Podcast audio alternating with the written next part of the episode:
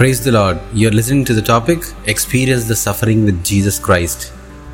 What is more, I consider everything a loss compared to the surpassing greatness of knowing Christ Jesus my Lord, for whose sake I have lost all things. I consider them rubbish that I may gain Christ. This verse is from the book of Philippians, chapter 3, and verse 8. The Word of God declares that every act that is associated with worldly properties like status, fame, and greed are ultimately a loss.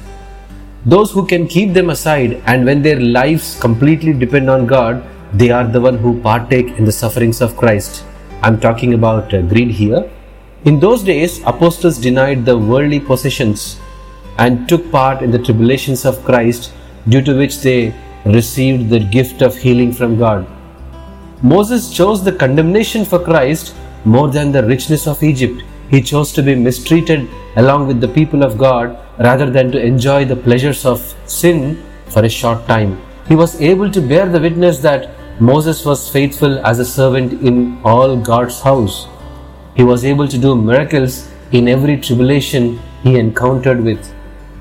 When Saul was transformed into Paul, God said, This man is my chosen instrument to carry my name. I will show him how much he must suffer for my name. He was chosen for tribulations in the will of God. He chose everything a loss compared to the surpassing greatness of knowing Christ Jesus our Lord, for whose sake he has lost all things. He considers them rubbish that he may gain Christ. God blessed his ministry. The Laodicean church, which intends to build and develop churches with money, without spirituality, without the filling of the Holy Spirit. God warned the church that you are lukewarm, neither hot or cold. I am about to spit you out of my mouth. You say, I am rich, I have acquired wealth and do not need a thing, but you do not realize that you are wretched, pitiful, poor, blind, and naked. If the minister of the church is executing the healing ministries to earn money and to earn wealth, realize that the church is not ready to rapture. Remember, suffering with Christ is an adventure of losing everything. Every Christian needs this experience of enduring toil for Christ. Only the ministry that, that does with God's plan can thrive.